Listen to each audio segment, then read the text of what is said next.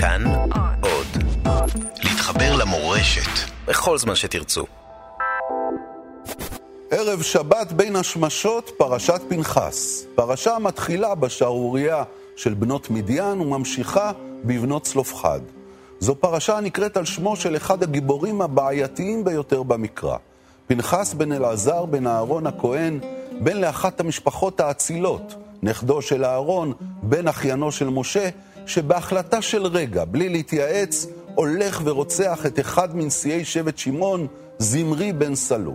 וכל זאת למה? כי הוא רואה את זמרי שוכב לעיני כל ישראל עם אחת מנסיכות מדיין, כוזבי בצור. פנחס לוקח רומח ארוך, מנקב את שניהם למוות. ביחד עם חברת הכנסת לשעבר, מרב מיכאלי, ננסה להבין האם המקרא מקדש את פעולתו של פנחס ובונה בכך דגם חיובי של קנאות, האם בנות צלופחד אכן היו הפמיניסטיות הראשונות בהיסטוריה המקראית.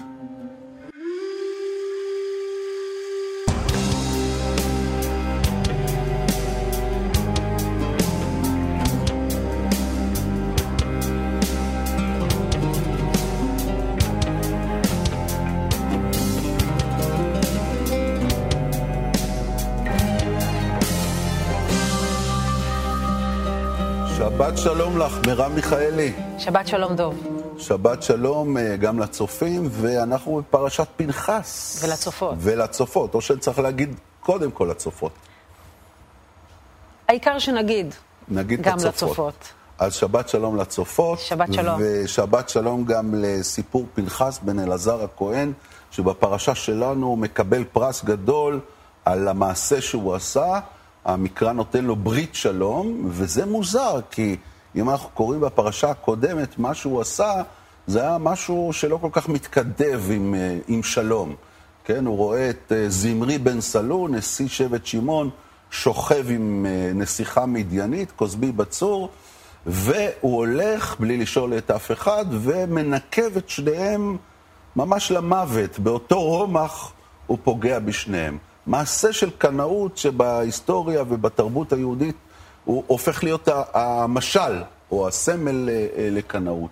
איך, איך, איך את קוראת את המעשה הזה שפנחס עושה? איך את מבינה אותו? בתור רצח על כבוד המשפחה. כבוד ממש. המשפחה. כבוד המשפחה. המשפחה המורחבת, השבט שלו, העם שלו, שכאן אומנם הגבר הוא זה שמחלל אותו בזה שהוא שוכב עם אישה, נוכריה, מפתה, מחטיאה, שגורמת לעבודת אלילים, ו, ופנחס הוא, הוא, הוא לא מקבל החלטה. אין פה מעשה של מנהיגות. יש פה מעשה של אובדן שליטה עצמית, שהוא מרשה לעצמו לאבד שליטה. דם עולה לו לראש, והוא... ואם הוא היה מחליץ, היה עושה את זה יותר טוב? נגיד, אה, אה, יגאל עמיר. יגאל עמיר לא רצח את רבין אה, באימפולסיביות, הוא חשב, יש אומרים גם הוא התייעץ עם רבנים וכדומה, אז, אז זה מעשה בסדר? זאת אומרת, איפה, איפה ההבדל בין לא. קנאי שזה אולי בסדר לקנאי שבאימפולס של רגע עושה את זה? לא, לא, זה, לא אין, אין היררכיה mm. בין המעשים האלה בעיניי. הקנאות היא דבר הרסני מאוד. ואנחנו רואות את ה, במקרה הזה את התוצאות שלה. קנאות היא, זה בדיוק המקום שבו אתה לא רק מאמין במשהו, אתה לא רק, וכאן אני בכוונה אומרת בזכר, כי זה באמת הרבה יותר קורה עכשיו לגברים. עכשיו פתאום את אומרת בזכר. אני אומרת, אבל אני, אני אומרת את זה, אני לא מסתירה, אני אומרת מפורשות, שזה זה קוד, אלה בדרך כלל קודים גבריים, ובדרך כלל באמת מי שמיישם אותם הם גברים. מה, את הקנאות הזו? כן, זה המקום שבו האמונה שלך היא הופכת להיות הדבר שהוא יהרג ובא לי יעבור, ובדרך כלל אחרים יהרגו. זאת אומרת, מותר בשביל זה שאחרים, כל מי שלא מתיישר ישלם מחיר גם בחייו.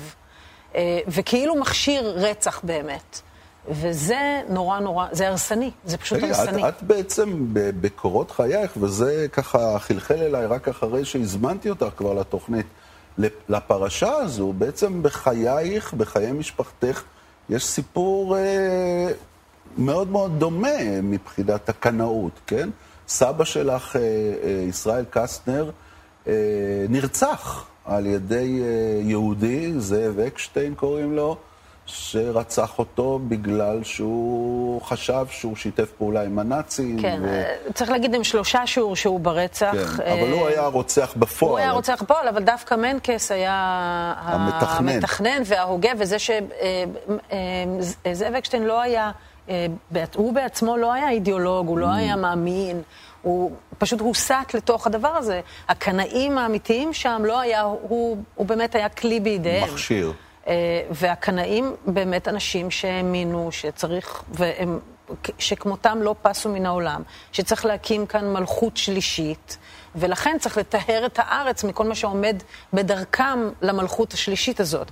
אגב, גם קסטנר ביניהם היה חלק ממפאי בכלל, שצריך היה לסלק מכאן כדי שאפשר יהיה לסלק את הישות החילונית האזרחית הזאת. רק הוא היה, היה, היה מבחינתם אה, אה, סדין אדום, כי כן, היה את כל הסיפור בגלל של המשפט, המשפט והשופט אה, כן. שכינה אותו כמי ששיתף פעולה עם השטן. מי שהתחיל עם זה קודם היה כמובן השטן הגדול, לא התחילה בשופט, התחילה בשמואל תמיר ואורי אבנרי, שאז היה עמוק בימין הקיצוני, והיה בעלים של העולם הזה, ומעיד על עצמו בספר, סרט דוקומנטרי, זה לא משהו שאני מייחסת לו, אלא הוא מעיד על עצמו, איך הם הפכו, הוא ושמואל תמיר, שהיו חברים ושותפים, הפכו את זה לנושא כזה, ובאמת בגלל זה הוא נרצח, ופשוט חשוב לי להגיד, כשאנחנו מעלות את זה, משום שעד היום יש גורמים פוליטיים שמשתמשים בקסטנר,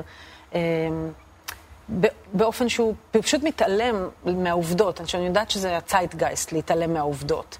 אבל לאלה שלא יודעות ויודעים, אני כן אגיד שקסטנר מונצח ביד ושם על הצלה של לפחות עשרים אלף יהודיות ויהודים. כן, גם בית המשפט העליון אחר כך ניקה אותו מהשמע. נכון, אבל יד ושם שהוא באמת מוסד המחקר כמעט העליון אולי, לענייני השואה, מכיר בלפחות עשרים אלף יהודיות ויהודים, שזה ללא ספק, המחקר מדבר על יותר, ללא ספק ההצלה הגדולה ביותר בזמן השואה.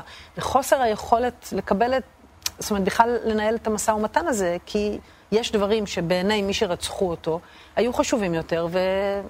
וזה דבר ששליווה אותך בילדותך, בחייך, זה היה מאוד מאוד נוכח. מלווה. מלווה עדיין. מלווה, ילווה, ליווה, מלווה, ילווה. ו- ו- ומה מערכת יחסים שלך עם הליווי הזה רב השנים? אני גדלתי בבית מגיל אפס, אני זוכרת שתמיד המשפחה, בשנות, כשאני גדלתי בשנות ה-שבעים, ובאמת איש לא ידעה שום דבר על קסטנר, והמשפחה הייתה מתכנסת לחשוב איך אפשר להוציא לאור את האמת, ככה שמתמיד ידעתי שצריך לספר את האמת עליו. זה סיפור שמאוד, הוא סיפור נורא מורכב, כל מה שהיה בהונגריה, ואחר כך פה, והמשפט, והסיפור, וההקשר הפוליטי, שכילדה לא הבנתי מה קשור פוליטיקה לשואה. Mm.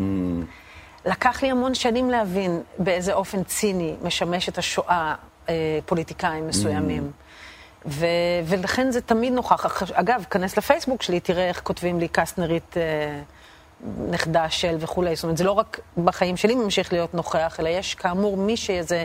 ממשיכים להשתמש בזה לצורך פוליטיקה גם כאן ועכשיו. Mm, אבל זה ייצב גם את, ה, את היחס שלך לקנאות, לקנאות פוליטית, לקנאות דתית? חד משמעית, זה ייצב את היחס שלי. תראה, אני, זה לא הדבר היחידי, כמובן. אני גדלתי בבית שסבא, הסבא הקסטנר המת היה נוכח מאוד מצד אחד, אבל מצד שני גם הסבא וסבתא מיכאלי, שסבא שלי, נחמיה מיכאלי, היה המזכיר האחרון של מפ"ם, mm. זה, הוא היה נוכח באופן הרבה יותר, אתה יודע, מוחשי. זה בית מוחשי, פוליטי מאוד, עם צבע פוליטי, מאוד מסוים. עם צבע מאוד uh, של פתיחות, של קבלה. אני גדלתי על שוויון ושלום, ממש. Mm. כל יום שישי אלה היו השיחות. אבל, ובמובן של קסטנר, אני חושבת שאולי בשבילי הלקח שאני, שאני לקחתי ממנו, זה ממש הפוך מהתודעה שמפתחים בציבור הישראלי הרבה מאוד שנים. זה המקום שבו אתה בוחר לא להיות קורבן, גם כשנכתב לך התפקיד של הקורבן האולטימטיבי.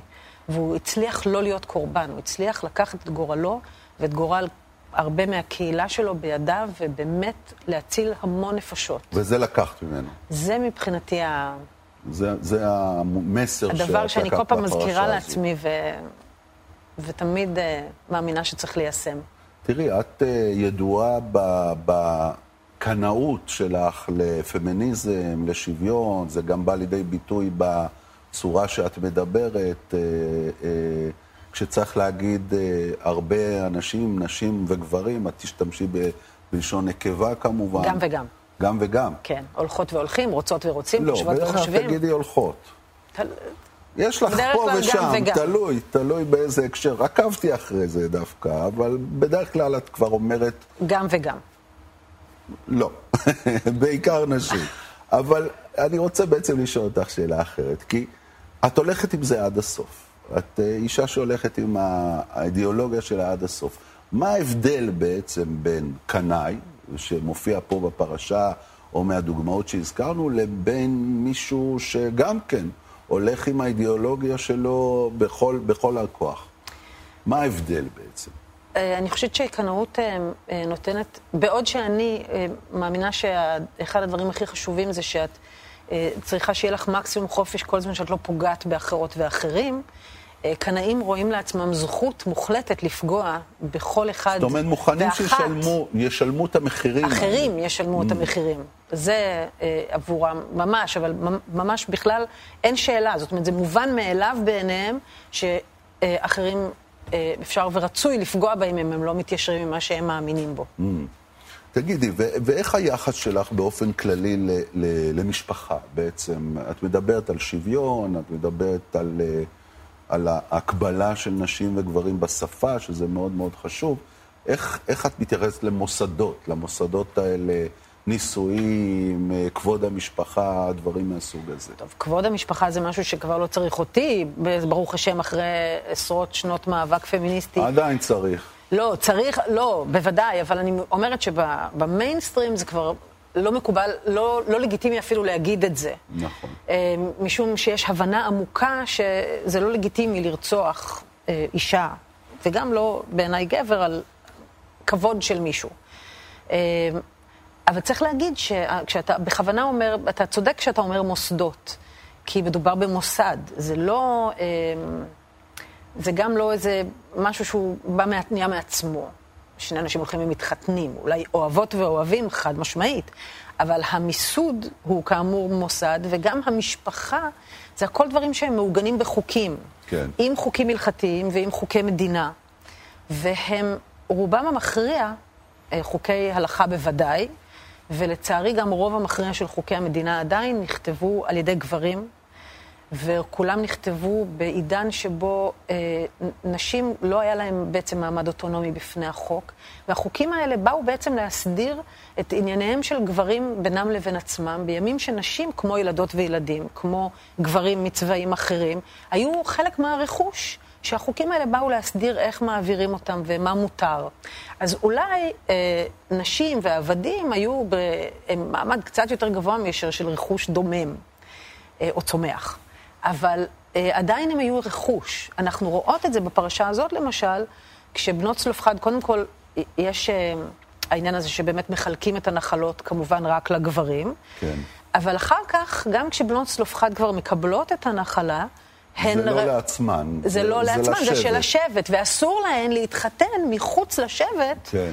כדי שהנחלה לא תובד. אולי באמת תכף ניגע בבנות צלופחד, אבל רגע אחד לפני כן. אז מה את היית מציעה? בתור פוליטיקאית, בתור אה, מחוקקת לעתיד, אה, היית אה, מה? מבטלת אני... את מוסד הנישואין, יוצרת אה, ארגון אחר של הזוגיות? אז קודם כל אני מזמינה את הציבור ל- ל- לצפות, בארצ... יש לי הרצאה טד שקוראים לה Cancel Marriage, אה, שעשיתי עוד לפני שהייתי בכנסת, ו- ויש הצעות חוק שהנחתי, למשל, אה, הצעה לחופשת לידה שוויונית, שמשנה באופן אה, מאוד מאוד דרמטי את המשמעות של המוסד כן, שנקרא אימא והמוסד זה, שנקרא אבא. זה מצוין. אני, כמובן, למותר לציין שיש לי הצעת חוק לנישואים אזרחיים במדינת ישראל, שזה צעד בדרך. בגדול, מה שצריך לעשות היום, אנחנו צריכות לנסח מחדש את, את המערכות, כולן, לא רק המשפחה, ואתה נצמד לדברים האלה, אבל גם כלכלה. הכלכלה שאיננה סופרת בכלל, את עבודות הבית וגידול הילדות והילדים, היא כלכלה לא בת קיימה בעולם שבו כולם, הם, יש להם מעמד בפני החוק.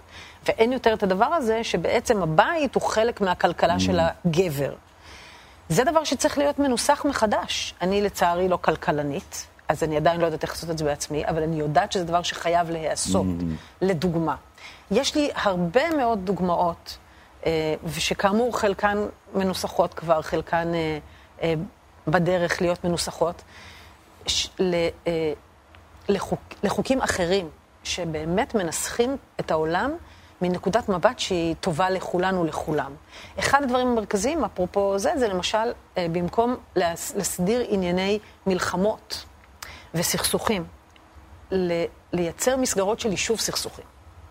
זאת אומרת ששוב, שלא יהיה אחד מנצח, אחד מפסיד, אחת טועה, אחת צודקת, אלא כמה שיותר כולן מרוויחות ומרוויחים במקסימום. נצא להפסקה בשלב הזה, נתך ולחזור. בכיף.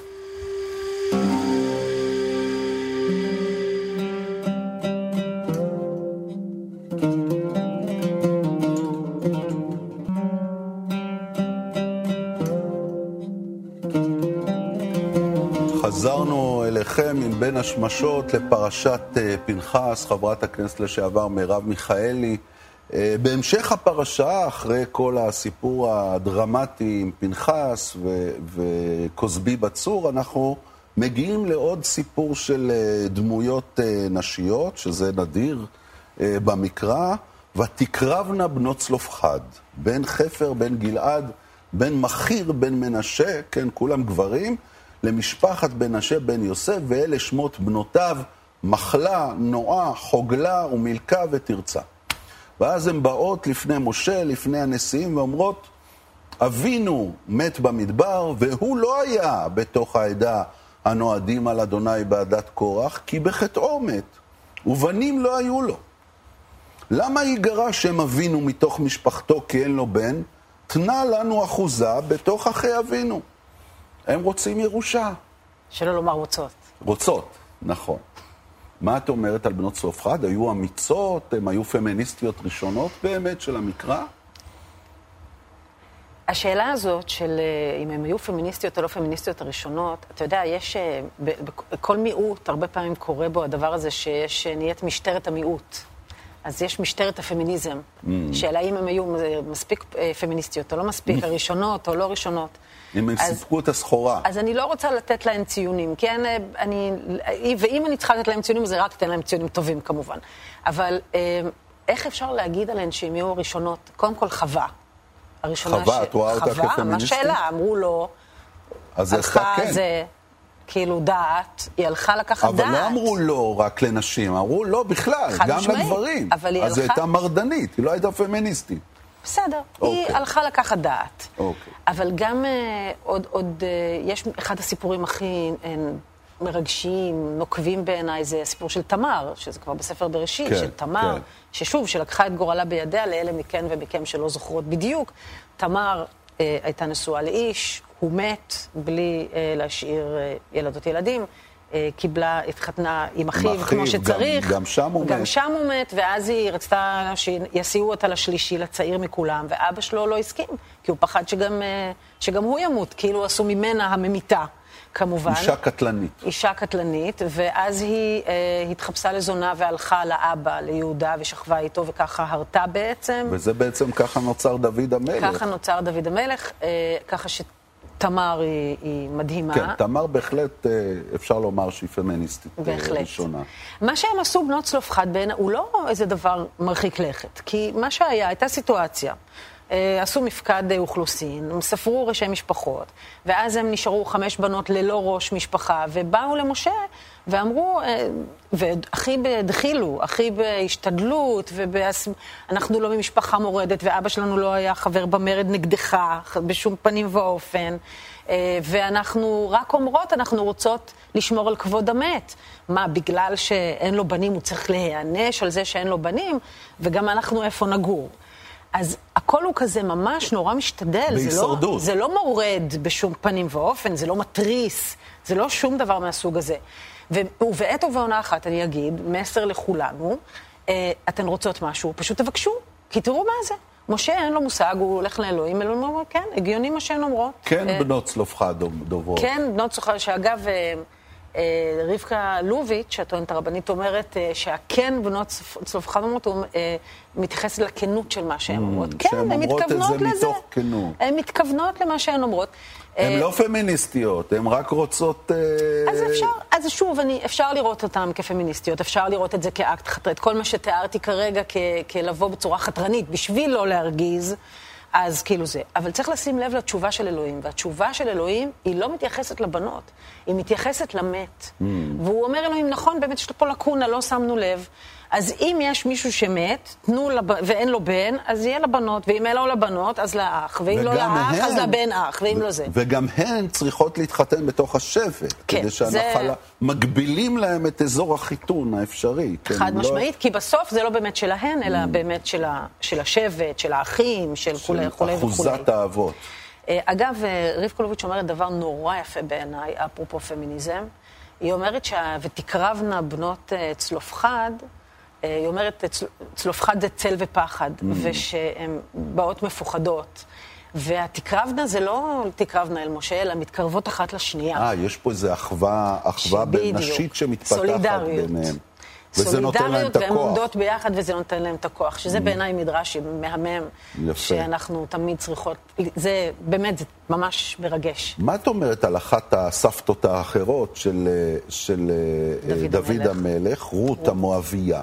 שזו גם כן תמיד שאלה עד כמה היא פמיניסטית וכמה לא. הכי פמיניסטית שיש. כן, את חושבת? מדהימה. לא יודע, אני קורא את זה, ואני קורא איך נעמי בעצם שולחת אותה אל הגורן, ומלבישה אותה, ומבשמת אותה, וסחה אותה בשמן. אני רואה פה סיפור של פיתוי, לא כל כך סיפור פמיניסטי, או שזה פשוט, זה מה שהיה להם לעשות. לא, אני, יש פה פיתוי, אבל הפיתוי מטרתו, קודם כל הסיפור לא מתחיל בפיתוי, מתחיל קודם. ומי שמניעה את כל מגילת רות, את כל הסיפור, זאת רות. שכמו בבנות צלופחד... שהיא אומרת, עמך עמי ואלוהיך אלוהי. היא אומרת לנעמי, היא לא מבטרת על נעמי, היא דבקה בה, היא רוצה ללכת איתה, היא רוצה לחיות איתה, היא רוצה להיות איתה, היא מניעה את כל הדבר בכוח אדיר. וכל הדברים, היא הולכת איתה בדרך, והיא באה איתה באמת לחיים לא פשוטים, הן, חס, הן מגיעות חסרות קול. ו, ומכאן נעמי כאילו מנהלת את העניינים, אבל נעמי לא אומרת לה להגיד את מה שרות אומרת לו בגורן, היא שים לב שבגורן היא, היא אומרת לו, אתה בעצם צריך לייבם אותי. אתה בעצם חייב לי באיזו השתלשלות משפחתית, כאילו באה לדרוש את יישום החוק המקראי עליו. היא נותנת לו את הסולם של איך בעצם הוא יעשה ממנה אישה עגונה, ובעצם יפרוס על שתיהן את חסותו. זה לא פיתוי נטו, כמעט אני אגיד. זה פיתוי מאוד מתוחכם. זה לא פיתוי סתם שהיא מציעה את עצמה. של חוכמה אדירה, אבל הטרגדיה של רות זה שכל הכוח האדיר הזה, והיצירתיות והיוזמה והרדיקליות נגמר בזה שהיא ממש הופכת, היא נעלמת בעצם. המגילה מסתיימת בלי שום אזכור לרות. יולד בן לנעמי. יולד בן לנעמי. ככה השכנות אומרות. ממש דילגו עליה. זאת אומרת, כאילו מבועז נולד ילד לנעמי. כי מה שמסתבר שהפמיניסטית הראשית פה דווקא הייתה נעמי. זאת שאלה. והיא רצתה ילד, דרך רות היא רצתה ילד, כי לא היה לה נכד, שני הבנים מתו לה בלי ילדים. לא צריך, אז בואו לא נבלבל פה בין יוזמה ותכחנות לבין פמיניזם. אני לא חושבת שנעמי הייתה פמיניסטית. לא, הייתה תכחנית בעינייך? היא ממש ניצלה את רות בעיניי, כאילו באופן שהוא קצת כואב לי באופן אישי, אבל... למה באופן אישי זה כואב לך? אני מחוברת אליה מאוד לרות. למי, לרות? כן. הרבה שנים את הולכת עם הדמות? הרבה שנים אני הולכת עם הדמות שלה, כן, הרבה שנים. אבל אני, ואני רוצה להגיד שבנות צלופחד, סליחה רגע, כי זה, זה קורה איתה משהו מאוד דומה. כי הן, שוב, הן מניעות פה על דבר, הן מניעות, יש הלכה על שמן, מה זאת אומרת? לא רק פרשה, אלא הלכה על שמן, שהם הניעו בזה שהם באו ואמרו, ככה וככה לא פייר, אבל... אבל מהר מאוד, המדרש הופך אותן, זאת אומרת, א' אוסרים עליהם את העניין של הנישואין, והמדרש, שממש מאוד עסוק בסיפור הזה, ולמרות שלא ברור למה, כי אין פה איזו בעיה. אבל המדרש תורח להדגיש שהן היו ממש בסדר, והם התחתנו, הם חיכו עד שיהיה להן חתן הולם. זאת אומרת, זה שהן היו רווקות בגיל יחסית מבוגר, זה בגלל שהן היו צדיקות, כן? כי לא רצו להתחתן סתם כי כדי כי להקים כי... משפחה. כי הם הקפידו להתחתן לפי ההוראות mm. של, של לפגוע בשבט, ובגלל שהן היו כל כך צדיקות, אז הן קיבלו אה, פרס שלמרות שהן התחתנו בגיל מבוגר, עדיין היו להם ילדות וילדים. זאת אומרת, שוב אנחנו מתגלגלות מיוזמה וקול ודעת וזה, להיות... מה שחסר לי תמיד בפרשה הזו במקרא, שבאמת לא מסופר מה עלה בגורלן בסוף. עם מי הם התחתנו, ומתי, ומה קרה לנחלות שלהם. זאת אומרת, יש פתאום איזו שתיקה כזו, שיותר מזה אנחנו לא יודעים עליהם. כן, אבל אותי מטריד משהו אחר יותר, ברשותך. כן. קודם כל, אתה יודע, הפרשה נגמרת בפרק למד, ומיד בפרק למד, אחד הדברים שאלוהים שם נותן הוראות, זה בקשר לנדרים. כן. והוא מבהיר שכשאישה נודרת נדר, אז כשכל זמן שהיא גרה בבית, אבא שלה רשאי להתיר את הנדרים שלה, וכשהיא מתחתנת, הבעל שלה נכון. יכול להתיר עבורה את הנדרים. ואחר כך יש חידוד שבעיקר הוא יכול להתיר לנדרים בדברים שמשפיעים על היחסים ביניהם. זאת אומרת, אם היא נודרת שהיא לא תאכל אצל אמא שלו, הוא יכול להתיר לה את הנדר הזה, בלי לשאול אותה בעצם. עכשיו, ושוב, מה מטריד אותי בזה? מטריד אותי ש... אלה, לא שאלה חוקי ההלכה של מה שכתוב במקרא. זה תקופת המקרא, זה מזמן. החיים היו אחרים. מטריד אותי שזה דברים שהם אה, תקפים לאוכלוסיות מסוימות, או יותר נכון אני אגיד, יש אנשים שמנסים לכפות את הסטנדרטים האלה כאן ועכשיו היום במדינת ישראל ב-אלפיים ותשע עשרה. ושחלק מהדברים האלה הם אפילו חוק מדינה, כמו חוק הנישואין שלנו, שאין לנו נישואים אזרחיים במדינת ישראל, אלא אה, רק נישואים דתיים. עכשיו, זה שאני נגד נישואים באופן אישי, נגד המוסד, לא נגד אהבה, לא נגד זוגיות, לא נגד ילדיות וילדות, ממש לא, אדרבה, אבל נגד המוסד של הנישואים. זה דבר אחד. אבל זה שהנישואים הם עדיין אה, חד צדדיים, שרק הגבר מקדש, ורק בכוחו לשחרר אותך מהקידושין האלה, זה החוק, הכוח שלו, אה, באמת לכפות על בני, במקרה הזה, בנות אדם, חיים שהן לא רוצות בהם, זה פשוט, זה לא יכול להיות. תראי, מי שלא רוצה שתתחתן בנישואים אזרחיים. אבל באמת. אין בישראל mm. נישואים אזרחיים. אז זה, זה העניין, זה העניין. לא לשנות את החוק הזה, כי ההלכה לשנות, פה לא תשתנה. לא לשנות את ההלכה. על לשנות, לאפשר כל, אופציות נוספות בעצם. קודם כל, בוא נדבר אמת, ההלכה כשהיא רוצה היא משתנה יפה מאוד. כן, הדברים האלה קשה לי להאמין שהיא תשתנה. זה אבל עניין של רצון פוליטי, לא פוליטי מפלגתי. פוליטי במובן של כוח.